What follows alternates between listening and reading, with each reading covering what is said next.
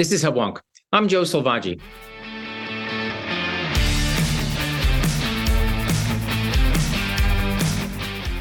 Welcome to Hubwonk, a podcast of Pioneer Institute, a think tank in Boston. In November, the U S Supreme Court will hear oral arguments in the case of U S A v. Rahimi.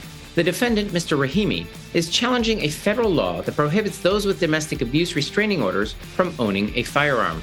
Though the defendant has committed gun-related crimes in his past, it was in fact an uncontested civil restraining order that ultimately caused Mister Rahimi's legal forfeiture of his right to own a firearm. While the court will certainly weigh the rights and concerns of domestic abuse victims, the nine justices will need to grapple with balancing the protection of abuse victims with the obligation to provide all defendants with due process and appropriate penalties. How can the court find legal precedents for domestic abuse prosecution from case laws that have seldom recognized such crimes? And if the courts hold that armed self-defense is a fundamental right, what are the implied thresholds for crime severity and due process when taking such a right? My guest today is Clark Neily, Senior Vice President for Legal Studies at the Cato Institute, Adjunct Professor of George Mason's Antonin Scalia School of Law, and past co-counsel in the U S Supreme Court case, District of Columbia v. Heller. Attorney Neily will discuss the facts and issues the court will consider in the U S A v. Rahimi case and share with us his views on whether the current federal laws restricting firearm ownership for those accused of domestic violence will pass constitutional muster. We will discuss how the court's demonstrated recognition of the fundamental right to keep and bear arms will affect the writing and enforcement of gun ownership laws in the future. When I return, I'll be joined by legal scholar, attorney Clark Neily.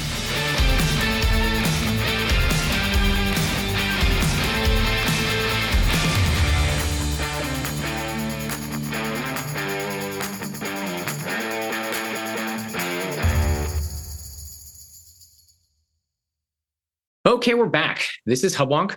I'm Joe Selvaggi, and I'm now pleased to be joined by adjunct professor at George Mason Antonin Scalia School of Law, Clark Neily. Welcome to Hubwonk, Clark. Great to be with you. Thanks.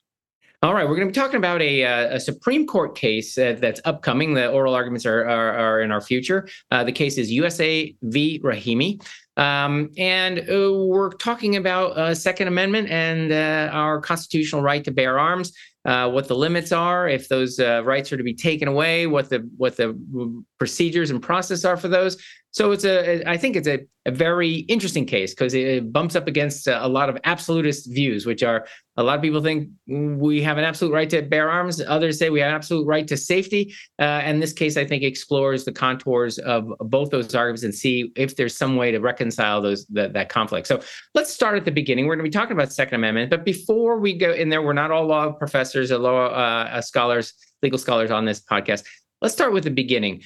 What does the Second Amendment uh, say? And, you know, let's uh, also in there uh, uh, feature some of the more recent Supreme Court cases, specifically Heller. How, how does the Supreme, uh, how does the Second Amendment guarantee our right to bear arms? And what has the Supreme Court said recently? Right. So the Second Amendment reads uh, as follows. Um, a well-regulated militia being necessary to the security of a free state, comma, the right of the people to keep and bear arms shall not be infringed. Uh, and for over two hundred years, we never got a definitive interpretation from the U S Supreme Court. Uh, and during that time, there emerged essentially two perspectives on the meaning of the Second Amendment. One is that it protects some kind of a collective right or a state's right to arm their militias. Uh, that, that's not really a right that belongs to or could be enforced by an individual. Uh, and then the other school of thought that emerged is that it's uh, and it protects an individual right like virtually all of the rest of the Bill of Rights. Um, and that uh, under the Second Amendment, an individual has a right of some scope. All rights are limited, and so would, so is the Second Amendment uh, to uh, own a gun. And so in two thousand eight, in the Heller case, that's the case that I and two of my co-counsel helped bring to the Supreme Court, um, the Supreme Court for the first time took a definitive position on the meaning of the Second Amendment and embraced the so-called individual rights interpretation. So uh, we sort of, in those two camps, we dispense with the right to the militia, which is, uh, to me, it seems like a curious assertion whereby you have a fundamental right, but it's regulated by the state. So it's really not a fundamental right. If the militia isn't formed, you have no right. So um, uh, that doesn't seem to be intellectually consistent. But um, Heller determined it was an individual right. And then uh, going a little, that was about fifteen years ago, you were the uh, co-counsel there. Uh, and then as recently as two years ago, uh, we often hear this word right right to uh, keep and bear arms, which is to actually use that right to to hold an, a weapon. You bear it. Uh, the recent Bruen case uh, uh, cast some color on this debate. What what did the Bruen say? Bruen case say? Right. So all that the Heller case from two thousand eight held was that there is an individual right to own a gun at home for self-defense. That leaves open a, a large number of other questions, including whether the Second Amendment, or more precisely, the right uh, to keep and bear arms, uh, because it's protected both by the Second Amendment and the fourteenth Amendment, depending on whether it's a state or a federal uh, law. But putting that aside, the question is whether uh, you have a right to uh, carry a gun outside the home. Uh, and lower courts disagreed with that about uh, among each other about that in the wake of Heller. Uh, and so just last year, the Supreme Court took up a case uh, out of New York, which is one of a small handful of states that um, when it comes to permitting people, um, issuing permits to carry a gun outside the home, instead of a purely objective approach like we take with a driver's license, where if you meet certain requirements, they have to give you the license, New York, California, Massachusetts, and a handful of other states had what's called a discretionary permitting system, where you actually have to go further and persuade some local official, could be a judge, could be a police chief or somebody else, that you in particular have a special need to carry a gun outside the home. And unsurprisingly, the Supreme Court struck that down because there really is no history. And, and, and even at present, there's just no um, other constitutional right where you only get to exercise it if you can show that you really need to, or if you can persuade the government uh, that you have uh, some special prerogative. And so uh, the Supreme Court in the Bruen case last year struck down New York's discretionary permitting system and basically held two things. First, there is a constitutional right to carry arms outside the home. And second, uh, while the state can require a permit to do so, that permit has to be issued on the basis of objective criteria and not subjective ones, the way that New York and California were doing. So the government can't decide which rights it wants to allow you to, to use. So uh, that that's interesting. So I, I just want to, you know, Uh, get a little more abstract before we go deep into the Rahimi case, and uh, and acknowledge that I'm sure for a lot of our listeners, uh, they're divided by the, this view of gun ownership, this right enshrined in the Constitution, as being some so, somewhat anachronistic. Perhaps the right to bear arms may have been important in the eighteenth century, uh, but now it's uh, you know uh, completely outdated. Uh, similarly, again, we're, we're, I'm t- uh, talking with you from uh, the middle of Boston, uh, perhaps in the wide expanses of this great country where, you know, the police maybe an hour away. Uh, you know, obviously you can't imagine living life without the means to protect yourself. So this is deeply divisive. It, from your view as a legal scholar, do you think people's opinion about the the prudential wisdom of owning and or permitting ordinary citizens to carry a gun, does that influence scholars and those people who who who wrestle with this issue so much that it almost makes it impossible to have a, a clean, objective debate? I think it does uh, influence people to some extent, but um, it's really, I think we have to be careful not to suppose that there's anything new about this. I'll give you one example. Um, when the Supreme Court held uh, uh, in the Miranda case that you have a right to be advised uh, about your rights and a right to remain silent and a right to uh, request a lawyer, um, there was a tremendous outcry, uh, outcry about that, uh, including uh, from, you know, police and the pro-law enforcement community. And essentially, people were like, oh, you know, we're going to be, um, uh, you know, failing to prosecute or or allowing to escape conviction uh, people who've committed really serious crimes. Um, now, maybe that's happened. We don't know, I think, really for sure. Uh, but the question is, does the Constitution, properly understood, require this or does it not? An even more stark example would be the fact that police used to routinely beat confessions out of suspects um, in many southern states, in Chicago and other big cities, uh, to a fairly high degree of certainty that enabled them to, to identify some criminals and to solve some crimes that they would not otherwise have been able to solve. I mean, if you know where the bloody knife is or the body that's buried somewhere, you probably had something to do with it. Um, so we are, I think, as a country, uh, hopefully all of us used to the idea that we was, we restrict the government in certain ways that, that could lead to bad outcomes. Maybe we have released a murderer before who we otherwise could have kept locked up um, uh, because of the application of, of some rule of criminal procedure that's in the Bill of Rights. I, I see the Second Amendment in very much the same way, and I would say two things about it. First of all, there is a fundamental natural right of self-defense that we all possess. And guess what? It is nowhere mentioned in the text of the Constitution. But when it comes up, when somebody, for example, um, argues that they acted in self-defense and they want to be able to argue that to a jury in a homicide prosecution, guess what? They get to do that as long as the evidence supports it, because we have a fundamental right of self-defense.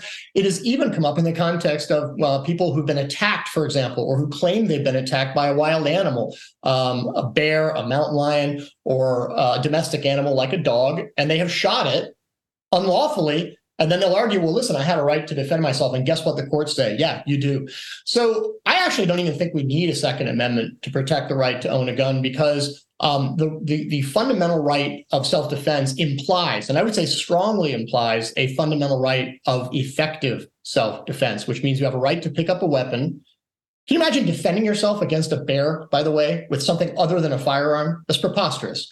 Uh, so I'm very comfortable with the idea that there is a natural right of effective self-defense. And all the Second Amendment really does is acknowledge uh, that there's that, that right entails a right uh, to be armed. Uh, but I think that's really in some way sort of an afterthought. That is inherent, every bit as much as inherent um, as your right of free speech or your right to worship as you please. Those are not dependent on the existence of the First Amendment. They are mentioned in the First Amendment.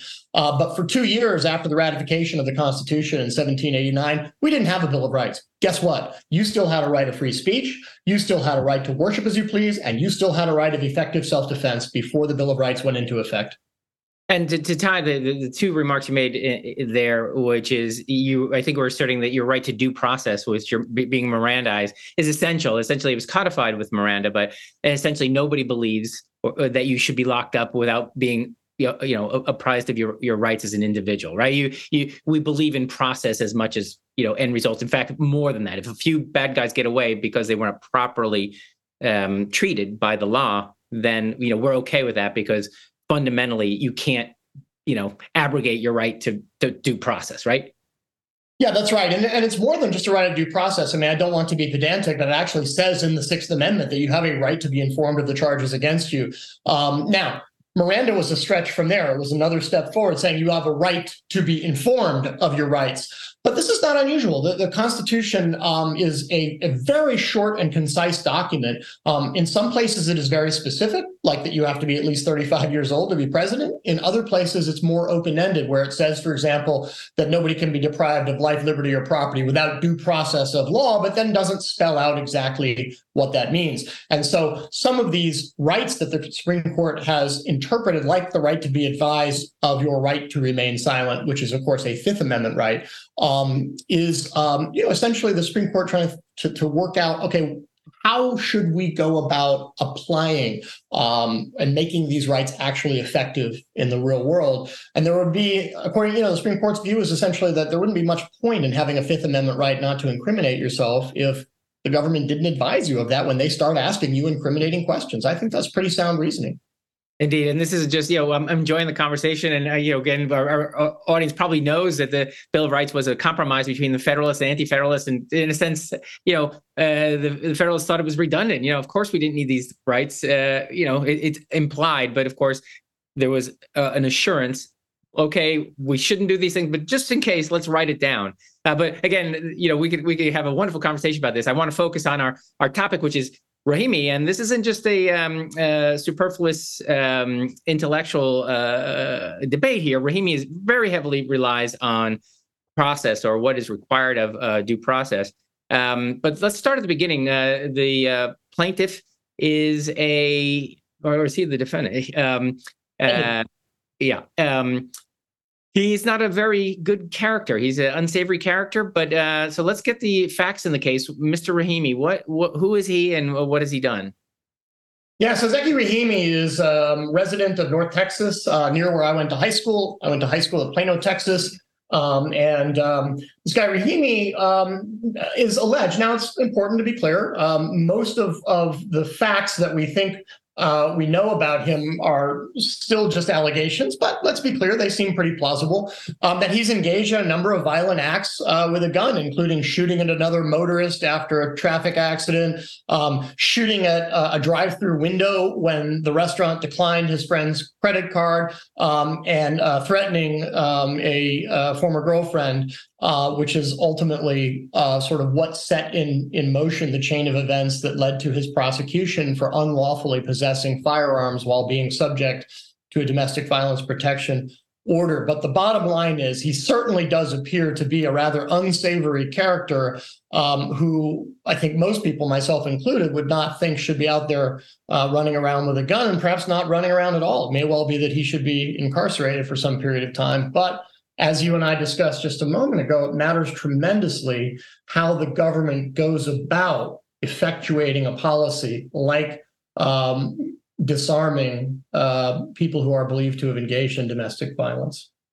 So um, he was engaged in uh, domestic violence. Before we talk about how that, which law uh, uh, sort of, sort of uh, disempowered uh, Mister Rahimi, or it took away his right to uh, bear arms, Uh, how does it, what what is the procedure for, you know, give us an example of, besides guns, when can the, the state take away? Of course, your liberty, if you, you, you commit a crime, you, you wind up in jail, you can't go anywhere. What are some of the other examples of a, uh, where the state can take away a fundamental uh, constitutional right? It's extremely limited. Um, and uh, one example would be, um, and, and just an illustration of how seriously the courts take uh, people's fundamental rights. Um, sometimes you'll have, for example, somebody who's been convicted of, um, of of child pornography or some kind of a sex crime um, involving children, which is, of course, one of the most horrific acts that a person can commit.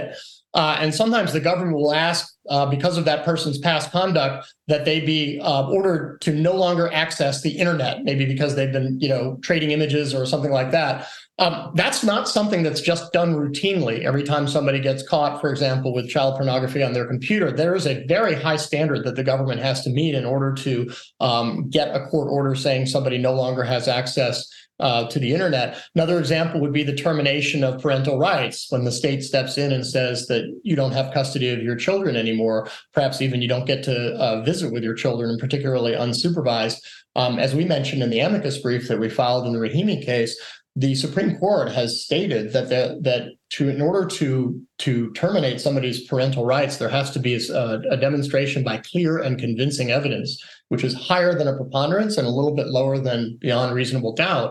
Um, the government has to prove by clear and convincing evidence that whatever the statutory elements are to to, to terminate a parental relationship Uh, have been met. So um, the short answer is that um, the courts and are extremely reluctant uh, to, in effect, allow the government to rescind or even to temporarily suspend somebody's ability to exercise a fundamental constitutional right. Um, and that's exactly what's at issue in this Rahimi case, because there's a federal law, eighteen U S C nine twenty-two G eight, uh, that provides that anybody who is the subject of a domestic violence restraining order um, is not permitted to own firearms, and it is a very serious federal felony for anyone to continue to possess firearms while they are subject to such an order. So I think you, you anticipated my next question. I said we've already established the fundamental right to bear arms. That's been, you know, it's written in the Constitution and supported by recent uh, uh, Supreme Court decisions. Uh, and also that you need to uh, have substantial um, process before any of your fundamental rights are removed. What was it that Mister Rahimi had done, or what was it that um, uh, you know separated him from his right to uh, bear arms? What you're saying is uh, he did something. Uh, how much did he know about it? Uh, what kind of due process was there? Again, as you say, in other rights, you get a huge uh, process before any such rights are removed. What was Mister Rahimi's uh, experience?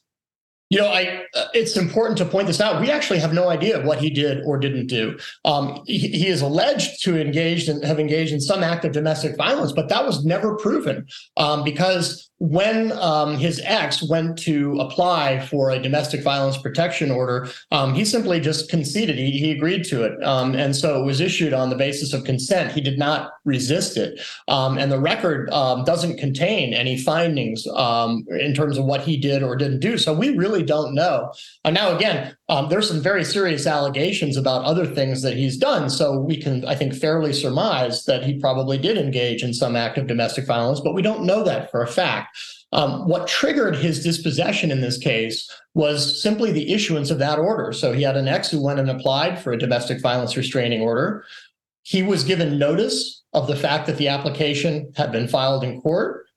Um, by the way, the law does not require you to be notified that if the order is entered, you will no longer be able to possess firearms. And um, in many cases of prosecutions under this law, um, as we again pointed out in our amicus brief, people are often quite surprised to find out uh, that, that one of the effects of a domestic violence restraining order will be to dispossess them of their firearms. Uh, but that's all it takes. So, so just if, if one of these orders has been issued against you, whether you did anything or not, whether you um, could have Uh, uh, opposed the motion, but you just kind of, you know, you went along with the application because your your mindset was like, look, I, you know, I didn't do anything. Uh, and if the court wants to issue an order that says that I should continue not to do anything, fine. Um, I, I don't have any reason to go down into the courthouse and, and get in a big fight over that. So I'm not saying that that's what happened here. We don't know for sure what he did or didn't do. What we do know is that the way the federal law is written um, is that essentially any process will suffice as long as the, uh, the, the subject of the domestic violence restraining order is given notice that that application has been filed and that someone is seeking that order. That's really all it takes. And no matter kind of how slap and dash um, and sort of um, analytically sloppy the remainder of that process is, it doesn't matter. The once the domestic violence uh, restraining order issues, the subject of that order is immediately uh, dispossessed, or more precisely, in that moment, it becomes unlawful. It becomes a federal felony for that person to continue to possess a firearm. So whereas the headlines say a domestic abuser is, is um, had his rights taken away, it's not been determined in any sort of legal process that he's a domestic abuser. It's just been a restraining order in which he said, okay, look, um, why fight it? I didn't do anything. Um, uh, but at no point really was he informed about what the, the implications of this of this determination. Um, so again, getting back. Oh, again, I'm sorry, I didn't mean to interrupt. As best we can tell, but again, the record is so sparse, we just don't know what happened for sure. So, so the police come in uh, on something else re- unrelated. They find two weapons in his home, and they say, "Look, uh, these shouldn't be here because you don't have the right to own a weapon." Uh, I guess that may have been news to him, uh, but of course now he's uh, in big trouble. Uh, and he both, I guess, goes to court. Um, It was a public defender, I, I believe, and uh, asked to say, "Okay, look, how how how did this happen, and how can I appeal it?" Say more, okay, about the, the first steps of Mister Rahimi's appeal against sort of having had it, this fundamental right taken away. Right, so that's all correct. So uh, Rahimi is prosecuted by the federal government for violating this federal law, uh, nine twenty-two G eight, that makes it a crime to possess a firearm when you are subject to a domestic violence restraining order. He is represented by Uh, federal public defenders um, in, in the Fort Worth area, um, who are very good. I, I've, I've been in touch with them. Uh, they filed an excellent brief. Uh, and they raised as one of his defenses the constitutionality, or more precisely, the unconstitutionality uh, of that law.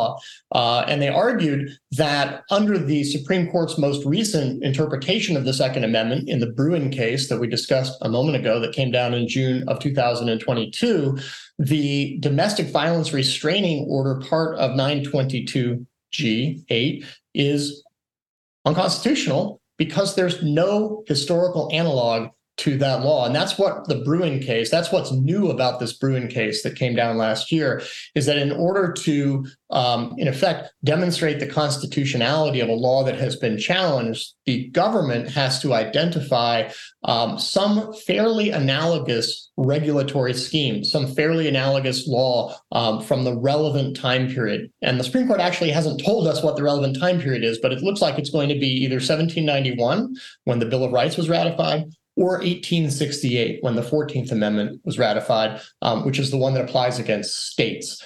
Now, this is a Second Amendment case because it's a federal law. Second Amendment applies directly to the federal government. So most likely the relevant time period is seventeen ninety-one. Um, and there really wasn't anything analogous to this. And if that matters, and that's going to be a big dispute between the government and Rahimi's lawyers, but if it matters, then uh, he's got the better of that argument. There is no analogous law from seventeen ninety-one that looks anything remotely like this. Um, now, I have my own concern, or I have my own uh, thoughts about whether the Supreme Court has got the analytical framework correct, but that's the analytical framework in Bruen, and if they apply it here, uh, this law could be in real trouble. So I can already hear uh, people listening to this podcast uh, objecting to uh, your assertion, which is, again, getting back to the Second Amendment itself. It may be an anachronistic. If we're looking for uh, analogous precedent, uh, laws that did take away people's rights for, let's say, domestic abuse. And we all know, unfortunately, again, this is not, we're not supportive of this notion, but uh, in the past, it wasn't the crime it is now to uh, abuse your spouse or, you know, whoever is in your life. Uh, that was perhaps a matter of course, whereas now we recognize it as a horrible, horrible crime. Uh, if we're appealing to history to look, show us the way here, and history didn't regard such abuse as as uh, a terrible thing, how can we reconcile this sort of appeal to the past? That's a great point. I think that really is one of the concerns of looking back um, to history. What, like, on one level, why would you look back at a time uh, when women were barely considered to be citizens at all? They certainly weren't considered to have all of the um, rights uh, of male citizens. Um, they were also um, very much sort of seen as uh, lesser people. Um, and uh, I think it's to some extent overstated how cavalier people were about domestic abuse during the founding. And there's actually a couple of really good amicus briefs that have been filed in Rahimi um, that that. try to make the point, actually, you know what, they took this more seriously back then than you might think.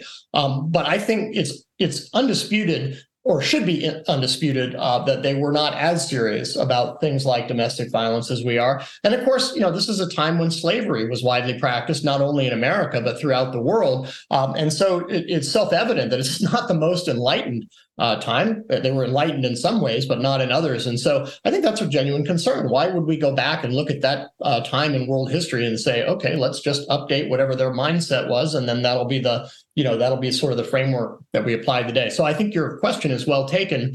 Uh, on the other hand, that is the standard, that is the framework that the Supreme Court uh, has articulated. Uh, and you can, I mean, I, I've litigated cases um, in, in federal court for most of my career. And, you know, if your plan is to go into a court and say, I should win because the Supreme Court was wrong, well, good luck with that. Yeah.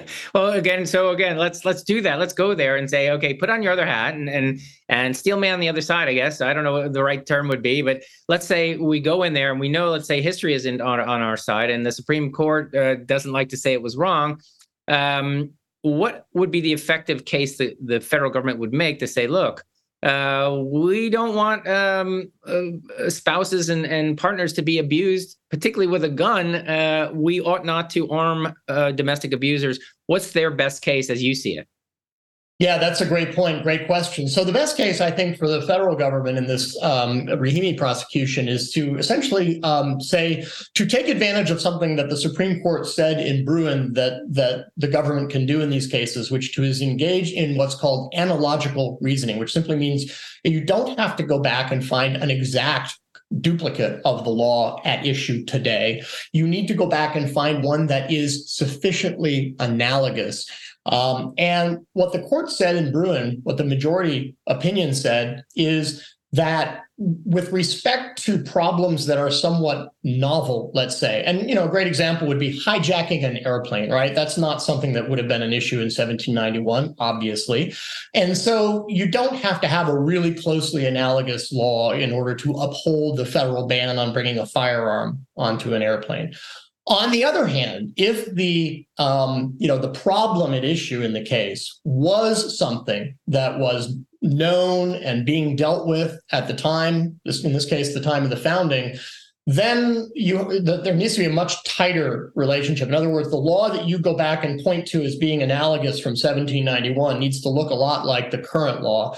And I think that's um, the, the the major opportunity the government has here is to say, look, Um, yeah, they were aware of domestic violence back then, and to some extent they cared about it, but not really. And so we should be able to take advantage uh, of this um, approach where it's a, we, we can treat it as a relatively modern problem. That would be, you know, domestic violence, in the sense that we've just recently gotten appropriately seriously serious about it, or maybe we haven't even yet, but we've gotten more serious about it.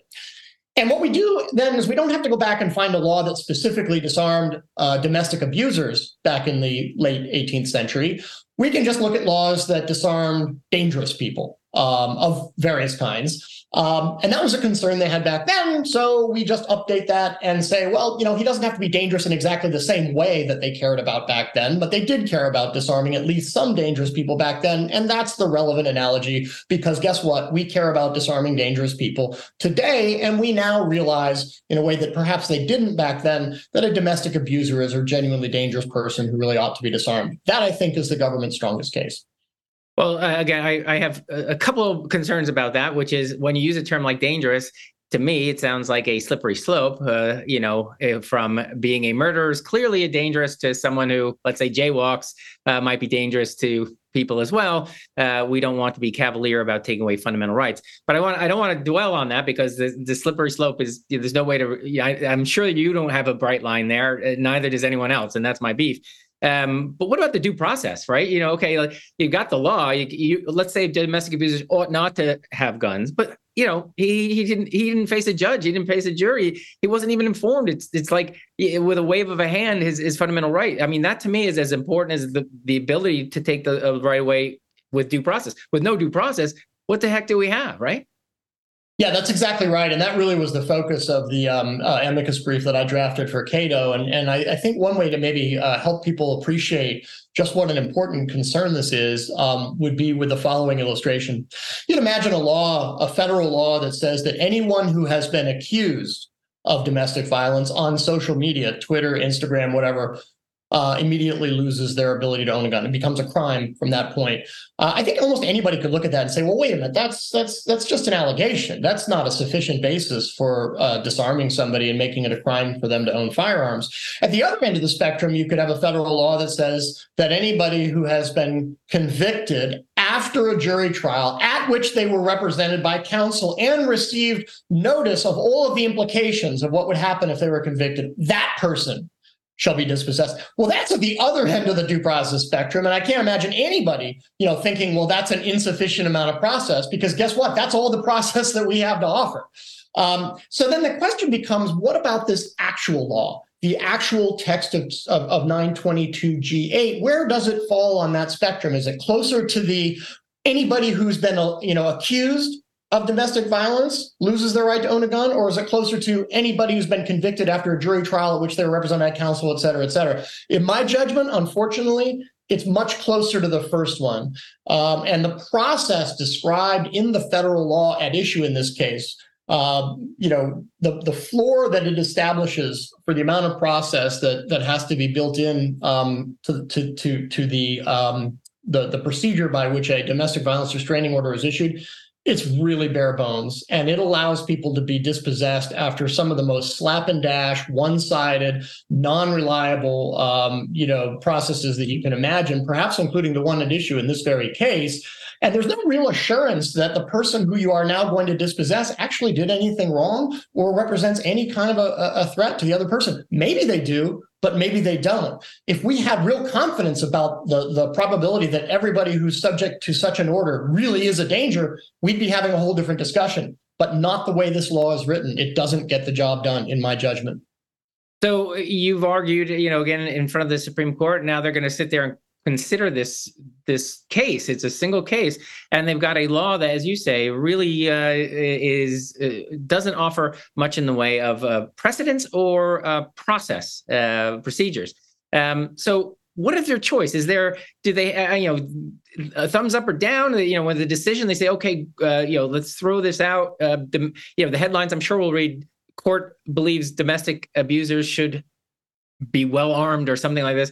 Uh, but the reality, the sober analysis would be that, will the court, if it strikes this down or, or supports Mister Rahimi, um, will that be an imperative then for the Congress then to write a better nine twenty-two G eight law that says, okay, You can lose, you know, domestic abusers can lose their right to bear arms, but there has to be sufficient process, and this is that process. Is that what, what we're looking at here?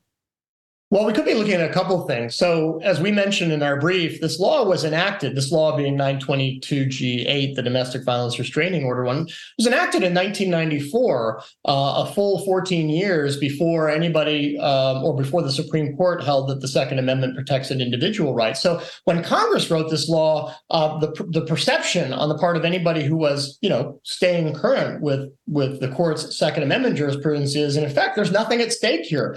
Uh, the Supreme Court, well, the Supreme Court has not weighed in yet, and all of the lower courts have said the Second Amendment effectively doesn't mean anything. Um, and so in a sense, this law was drafted by a legislative body that didn't think that it had to take at all seriously um, the, the essence of the right at stake here, which is the right of somebody to, to, to own guns. And that really is reflected, I think, in the text um, of this provision. It looks like it was written by, by, you know, a body that didn't think it had to really care too much or, or accord any significant weight to the right to keep and bear arms. I think what could happen, we're looking at a kind of a potential fork here in terms of what the Supreme Court could do. On the one hand, what the court could do is it could say, well, um, you know, Mister Rahimi has challenged this law facially. That means what he's argued is that this law is so badly written um, and it contains such uh, fundamental defects that it really can't be constitutionally applied to anybody, and it has to be just struck down completely. Um, what the court could say essentially is, well, Um, you are, we're not going to let you challenge the law kind of on behalf of everybody. We're just going to ask whether your constitutional rights were violated in the particular way that this law was applied to you. And what you did, sir, was you entered into an agreed um, protective order with your ex, which means that you in effect admitted that you were a bad guy or that you'd done some bad things. And you you personally brought yourself within the ambit of this federal law through your own um, agreement not to uh, contest uh, the application for the domestic violence restraining order. So you brought this on yourself and your constitutional rights have not been violated. I wouldn't find that very satisfactory. I think that would be a little bit, you know, uh, fast and loose, but I mean, the Supreme Court gets to do what the Supreme Court wants to do um, because they're the highest court in the land. Now, I think a more principled approach would be to say that the government in this case, when they apply, this is called a cert petition, where you apply to have the Supreme Court review what the lower court did. In this case, the Fifth Circuit Court of Appeals struck down the law and said it was facially unconstitutional, can't be applied constitutionally to anybody. When the government took this case up to the U S Supreme Court, that's the way they wrote their cert petition. They, they said the question in this case is whether this law is facially unconstitutional. I think the court should take that at face value, so to speak, and say, yeah, that's the issue that's in front of us.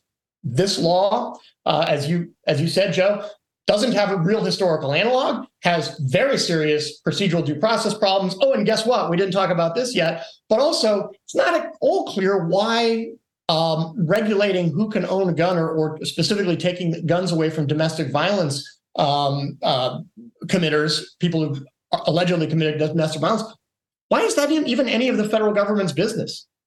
Federal government doesn't have any general police power. They only have the power to regulate commerce among the states and other enumerated powers, none of which plausibly relates to uh, protecting the interests of victims of domestic violence. As important as that is, it just isn't among the enumerated powers uh, of the federal government. So this uh, provision that's at issue in the Rahimi case uh, is just got a plethora of very serious constitutional problems. And I think if the Supreme Court approaches the case straight on and says, if the question is whether this law is facially unconstitutional, the answer is definitely yes. And Congress, guess what? Time to go back and rewrite it. There's a very important goal that you're trying to advance here. You've got to do it consistent with the Constitution. So try again. So essentially after, uh, well, Heller and then Bruen, we're living in a new world where this, the Second Amendment actually matters, that we have this right. You can't run roughshod over a fundamental right, so that all those laws that sort of considered it, you know, dead letter uh, now must be rewritten to take more seriously this um imperative to recognize a right, and therefore be more more specific about the the criteria uh, ab- uh, above which you would have to, you know, have your, your rights taken away, right? Essentially, this is a new world where old laws may not apply because they did not uh, contemplate the power of the Second Amendment. I think that's right. Um, not necessarily every law. Um, I, I think that there are some laws that that are uh, sort of stronger uh, for various reasons than others. But I'll just give you a couple of examples of ones that I think are going to be in real trouble. Um, and that is, um, there's another provision in the same statute that makes it a crime for an unlawful user of controlled substances um, to own a gun. Now, what does that mean? Who's an unlawful user and which controlled substances? The second question is easier because the, the, we know from federal law what constitutes a controlled substance. But guess what? This includes marijuana. Half the states have legalized marijuana in some form or another, but it's still illegal under federal law. That means if you use marijuana, uh, it is technically illegal for you to own a gun. Now, you can drink all you want. That's fine. If your preferred intoxicant is alcohol, you're good to go. Uh, but if it happens to be a not particularly harmless plant with T H C in it, then uh, you, it's illegal for you to own a gun. And then also there's another provision, the so-called felon in possession provision, which is a little bit of a misnomer. More precisely, um, the law says that anyone who has been convicted of a crime for which the punishment could have been more than one year um, is dispossessed for the rest of their life.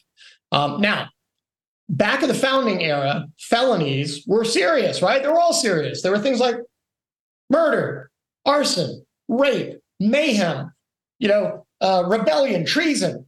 But we've so trivialized the concept of, of what it means to be a felony or to commit a crime for which the punishment could be more than a year. There's actually a case that has arrived at the Supreme Court. They haven't decided whether to take it or not, but it's out of Pennsylvania where some guy pled guilty to um, misrepresenting his income on an application for state food stamps in nineteen ninety-five.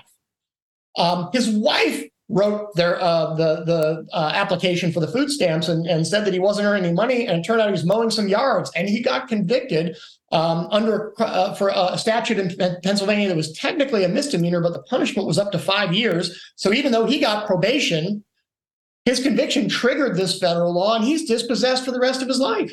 Now, the Third Circuit Court of Appeals sitting en banc, that means the whole court, said, nope, that is unconstitutional. Not the entire law, but the application of that law to this particular guy, his name is Range, R A N G E, is unconstitutional.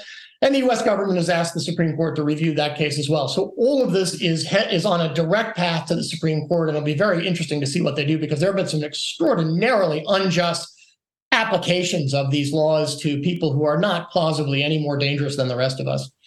Yeah, it makes this case makes some strange bedfellows. I'm, uh, I don't want to bring up uh, current events, but clearly um, uh, the president is no friend of, of the Second Amendment, but his son effectively uh, is in trouble for being a known drug user and applying for a gun. So he's run afoul of this law, and is going to ironically make the case that uh, that you are making, which is, uh, you know, it's a fundamental right that uh, drug use may not forfeit that right. Uh, so again, this will be... thrilled to hear this again, and regardless of where you stand on on your views on guns, um, this makes for an interesting intellectual debate. It, sort of, it allows us to analyze the essence of our Constitution and the process and how we how we contemplate its its its its power over us, and uh, which has lasted, you know, low these two hundred seventy odd years. Um, so when does the uh, court hear the oral arguments? Maybe our listeners want to, you know, we now can actually follow those kinds of things. When when is that going to occur? So that'll be on November seventh. Uh, the Rahimi case will be argued at the U S Supreme Court.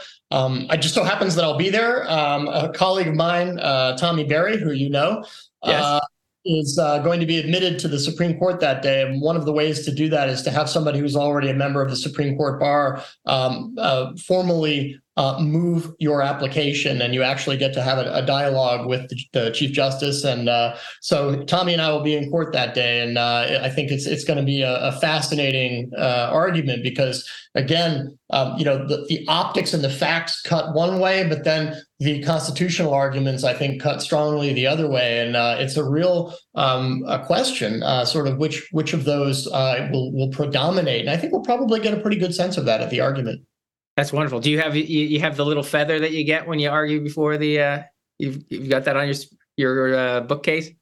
I, I do. It's not on my bookcase. Um, I'm, we're still working on the uh, office, as you can see behind me. But I do. I have uh, the quill. It's a you get actually. Um, an actual goose feather quill pen um, when you either argue um, or are you if you're sitting at counsel table for a a Supreme Court uh, case. I was I was actually the the backup quarterback uh, for Heller, and so I got my quill from that. Um, little known fact, by the way, you get a special little index card um, that essentially becomes your pass to get into certain areas of the court um, when you're counsel uh, for a case that's being argued. And at the bottom of that card, there's a little note that says that everybody who uh, every every bearer of this card is entitled to a free lunch in the court cafeteria after the argument. So I, I've never redeemed that myself, but uh, maybe maybe the next time. Wonderful. Who said, oh, that, that that's a great, uh, great story. Uh, um, makes it all worthwhile, that free lunch. Um, all the work, all the work that goes into it. So you and Tommy, again, he's a, Tommy Berry's a, a friend of this podcast. I'm, I'm thrilled that that sh- should be great. So I'm sure you will both be writing a great deal leading up to the case and perhaps after the case, your impression of being there live, seeing the, you know, the, the tension in the room. Uh, where can our listeners read your work and learn more, and, and including your Miki brief, um, where can they find your work uh, at, at Cato? Yeah, so um, obviously Cato has a website. It's very simple, cato dot org, C A T O dot org. Um, in terms of blog posts, uh, that's obviously uh, accessible from our homepage, but if you just type in Cato at Liberty, that brings up um, our blog. Um, and then if you're interested in any of our briefs, uh, that's pretty easy too. Just Google, put Cato uh, plus any kind of a description. In this case, if you put Rahimi or domestic violence restraining order, amicus. Um, another way to do it is to go on the Supreme Court's website. I think that's a great resource for people who are not familiar with it. Just, um, uh, you know, again, Google uh, U S Supreme Court. Their site has become very user-friendly, and there's a page called Docket Search, and there's just a little box, and you can put in the name of one of the parties, uh, and you might have to click because that'll usually bring up a few different cases, not Rahimi. That seems to be pretty unique. Um, But it's great. The Supreme Court has all of the uh, the briefs um, and orders uh, online. It's very user friendly, and I I love uh, just you know um, when a new case comes across my radar. A lot of the time, I'll go on the Supreme Court's website, look at uh, uh, you know the the cert petition, which is the the brief that's filed to ask the Supreme Court to take the case, and also look at some of the friend of the court briefs, which often provide some very interesting perspectives. You know, Joe, you mentioned how there's some interesting cross currents in this Rahimi case. Some of the most powerful briefs in the Rahimi case have been filed by public defenders um, whose politics are generally pretty to the left. Um, but what they know, and a lot of people don't fully appreciate, is that uh, the by and large, the people who get prosecuted for violating gun laws tend to be um, economically disadvantaged, black and brown, um, politically or otherwise, you know, sort of disenfranchised. So essentially people who don't have the ability to push back, they don't look like us by and large.